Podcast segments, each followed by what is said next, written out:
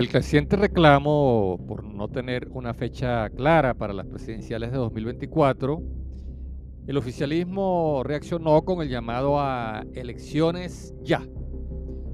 Una vez inhabilitada María Corina Machado por el Tribunal Supremo de Justicia, la nueva jugada del gobierno es apostar a que en un lapso muy corto los partidos de la plataforma unitaria no logren escoger una candidatura de consenso.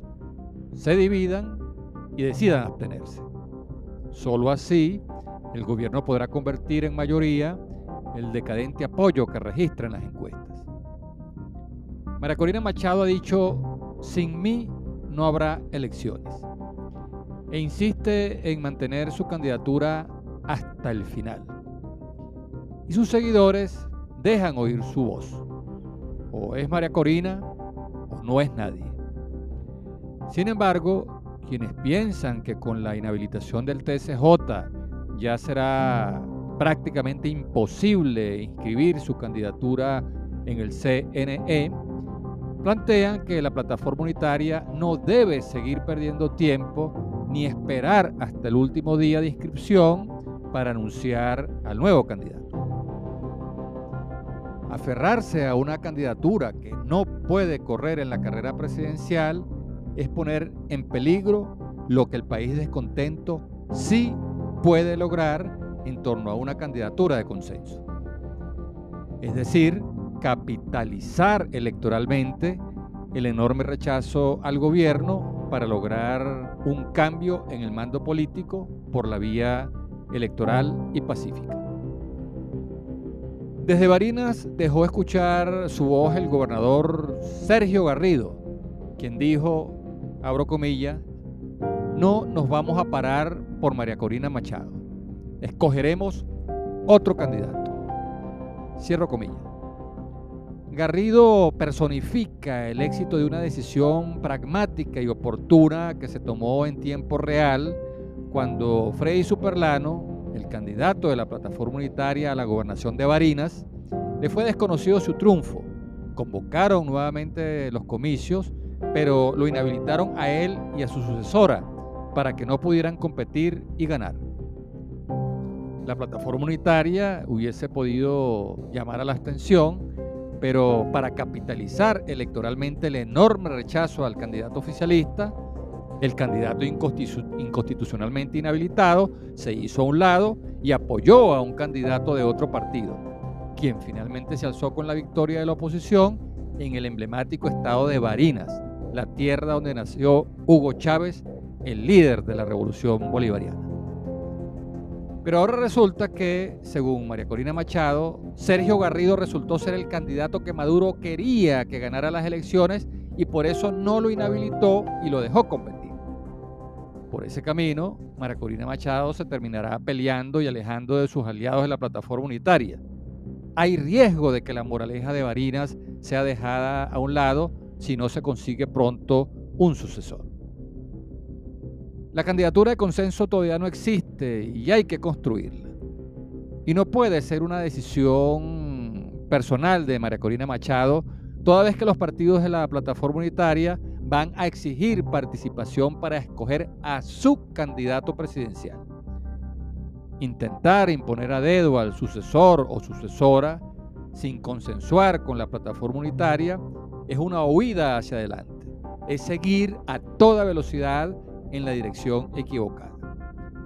Y la dirección equivocada es ir a contravía del consenso necesario que lleve a una nueva división y abstención que pongan en peligro la posibilidad real de capitalizar electoralmente el enorme rechazo que registra el gobierno en las encuestas.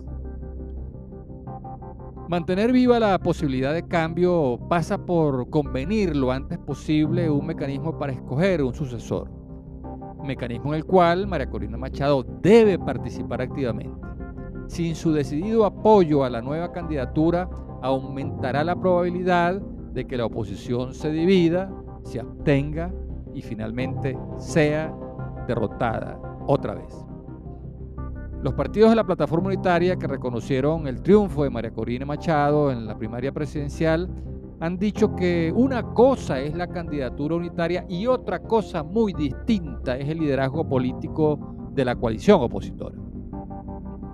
Esta tensión impidió consolidar una unidad sincera en torno a María Corina. Eh, de hecho, se nota un distanciamiento y falta de comunicación entre eh, la candidata y los líderes de la plataforma unitaria que la han dejado prácticamente sola. María Corina Machado también lo subestima y no los convoca porque los 12 aspirantes que le disputaron la candidatura presidencial no sumaron juntos ni el 8% de los votos escrutados.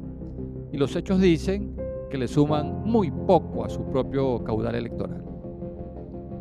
El ex coordinador de la Mesa de la Unidad Democrática de la MUD, Jesús eh, Chuo Torrialba, cuestionó que, abro comillas, la dirigencia de los partidos de oposición esperan que el gobierno les haga el favor de quitarle del medio a María Corina. En vez de exigir su habilitación, tienen la esperanza de heredar su caudal electoral. Cierro comillas. Mientras se mantuvo la expectativa de que podía ser eh, habilitada, la plataforma unitaria tampoco hizo el trabajo de construir una poderosa maquinaria electoral capaz de movilizar a los seguidores y de defender eh, los votos en todos y cada uno de los centros y mesas electorales eh, que se instalarán a lo largo y ancho del territorio nacional. Este trabajo lo asumió el partido de María Corina Machado, 20 Venezuela y la organización Suma. La posibilidad de que la plataforma unitaria pueda participar en las presidenciales de 2024 emplaza a buscar un nuevo candidato. Este no podrá ser ninguno de los que compitieron en la primaria presidencial. Al precandidato que llegó de segundo con apenas el 4% de los votos lo expulsaron de su partido. Y el resto de los precandidatos no logró el 1%.